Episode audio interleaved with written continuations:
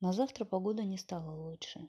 Дул береговой ветер, под небом, затянутым белесой пеленой, в тупом спокойствии простиралось море с прозаически близким горизонтом и так далеко откатившееся от берегов, что рядами обнажались песчаные отмели. А Шенбаху, когда он открыл окно, почудилось, что он слышит гнилостный запах лагуны. На душе у него стало тяжко, а он сразу же подумал об отъезде. Давно уже, много лет назад – После радостных весенних дней его застигла здесь такая же погода, и удрученный, расстроенный он бежал из Венеции. А сейчас разве не охватил его тот же приступ тоски? Разве опять не стучит у него в висках, не тяжелеют веки? Снова менять место пребывания слишком хлопотно, но если ветер не переменится, нечего и думать о том, чтобы здесь оставаться. Для верности он решил не распаковывать всех своих вещей. В девять часов он позавтракал в буфете – небольшом помещении между холлом и залом ресторана. Здесь царила торжественная тишина, гордость больших отелей. Официанты неслышно ступали в своих мягких туфлях, стук чайных ложек о чашке полушепотом сказанное слово – вот все, что слышалось здесь. В углу наискосок от двери и через два столика от него Ашенбах заметил польских девиц с гувернанткой. В тугих синих холщовых платьях с белыми отложными воротничками и белыми же манжетами – с затянутыми пепельными волосами и еще красноватыми веками, они сидели очень прямо, любезно передавая друг другу вазочку с вареньем. Завтракать они уже кончали. Мальчика с ними не было. Ашенбах улыбнулся. «Ах ты, маленький фиак!» – подумал он. «Тебе не в пример сестрам дано преимущество спать сколько угодно». И внезапно развеселившись, мысленно процитировал. «Частая смена одежды, покой и нагретые ванны». Он не спеша позавтракал. Принял почту от портье, который вошел, держа в руках свою расшитую галунами фуражку, и, не выпуская изо рта папиросы, распечатал несколько конвертов. Почему-то он еще и оказался здесь при появлении санливца, которого дожидались за столиком в углу. Мальчик вошел в застекленную дверь и среди полной тишины наискось пересек залу, направляясь к своим. Походка его, по тому, как он держал корпус, как двигались его колени, как ступали обутые в белые ноги, была неизъяснимо обаятельна, легкая, робкая и в то же время горделивая, еще более прелестная. От того ребяческого смущения, с которым он дважды поднял и опустил веки, в полоборота оглядываясь на незнакомых людей за столиками.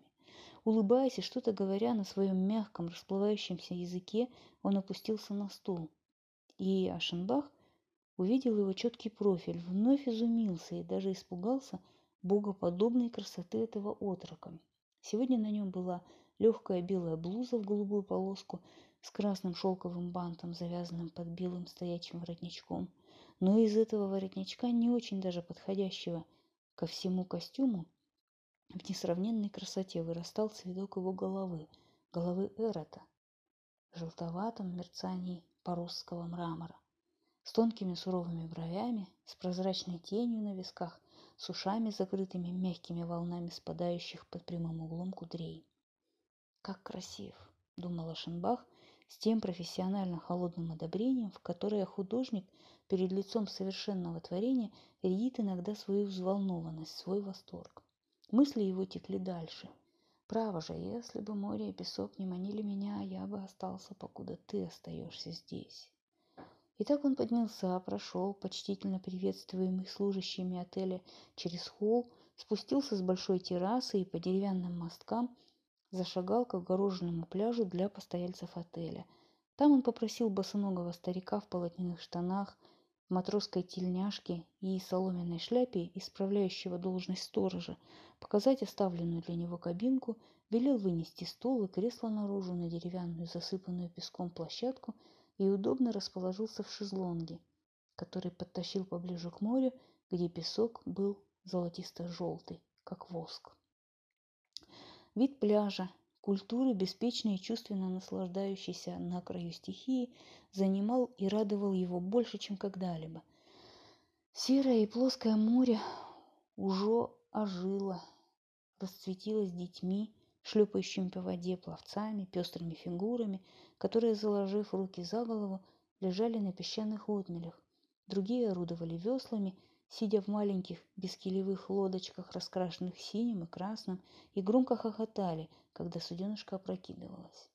Перед далеко вытянувшимися рядом кабин на деревянных площадках, которых люди сидели, как на верандах, равноправно царили беспечный задор игры и лениво простершийся покой, обмен визитами, болтовня, продуманная элегантность утренних туалетов и нагота, непринужденно и невозмутимо пользующаяся вольностями приморского уголка. У самой кромки моря на влажном и твердом песке бродили купальщики в белых халатах или просторных и ярких пляжных костюмах.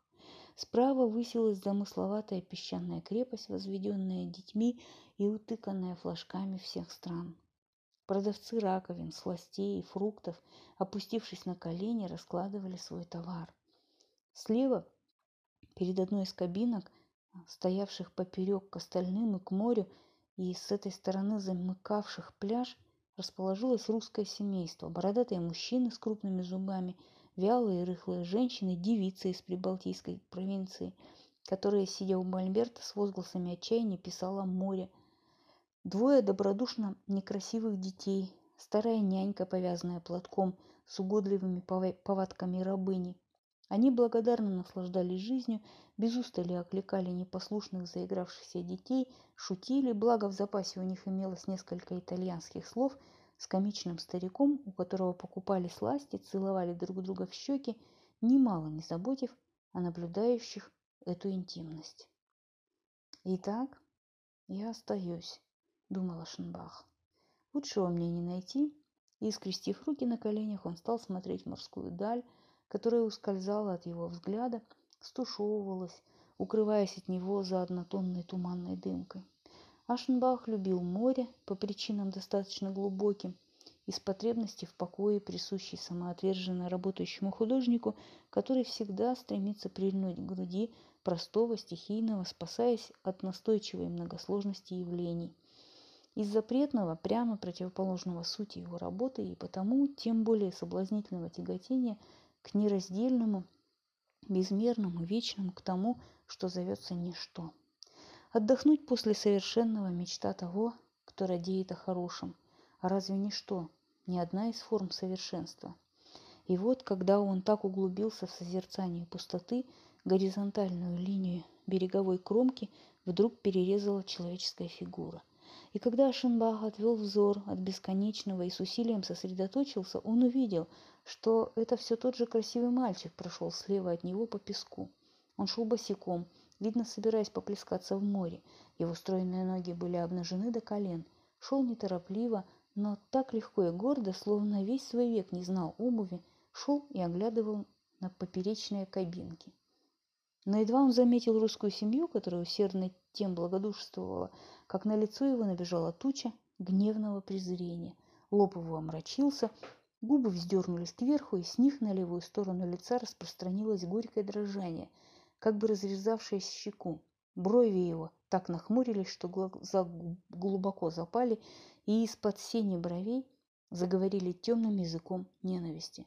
Он потупился, потом еще раз обернулся, словно угрожая, передернул плечом, отмахиваясь, отстраняясь, и оставил врагов в тылу. Какое-то неуловимое чувство, может быть, испуг или нечто сродни уважению и стыду, заставило Ашенбаха отвернуться, сделать вид, что он ничего не заметил. Случайному соглядатую страсти недостойно воспользоваться увиденным даже для своих потайных размышлений. Но он был обрадован и потрясен, и в то же время, иначе говоря, счастлив. Эта вспышка детского национального фанатизма – вызванная благодушнейшей обывательской идиллией, перенесла божественно пустое в сферу человеческих отношений, и прекрасное творение природы, казалось бы, созданное только для услады глаз, сделалось достойным более глубокого участия. И это неожиданно сообщило и без того примечательному своей красотою образу подростка масштаб, заставляющий относиться к нему не по годам серьезно. Не оборачиваясь, Ашенбах прислушивался к звонкому и немного слабому голосу мальчика, еще издалека окликавшему новых приятелей, которые возились у крепости. Ему отвечали, несколько раз выкрикнув его имя, видимо, уменьшительное.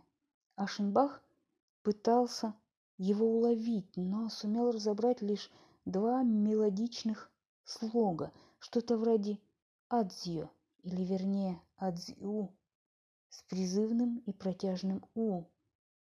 Благозвучие этого имени обрадовало Ашенбаха, показалось ему как нельзя более подходящим ему носи, его носителю.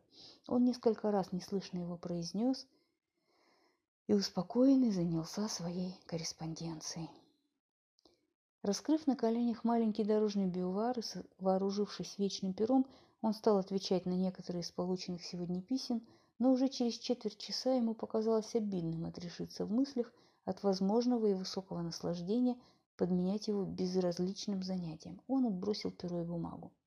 Он вернулся обратно к морю очень скоро перестал смотреть на него, отвлеченный голосами подростков, суетившихся у песчаной крепости. Поудобнее устроившись в шезлонге, он стал смотреть вправо, что там делает прелестный Адзио. Отыскал он его с первого же взгляда, красный бант издали бросался в глаза. Вместе с другими детьми он был занят сооружением из старой доски моста через мокрый ров песчаной крепости и при этом кивал головой, распоряжался, давал какие-то указания. Всех ребят было человек десять, мальчиков и девочек, его лет и младше, наперебой болтавших по-польски, по-французски, а также на балканских наречиях. Его имя произносилось чаще других. Видимо, все домогались его дружбы. Он был предметом восхищения и восторга.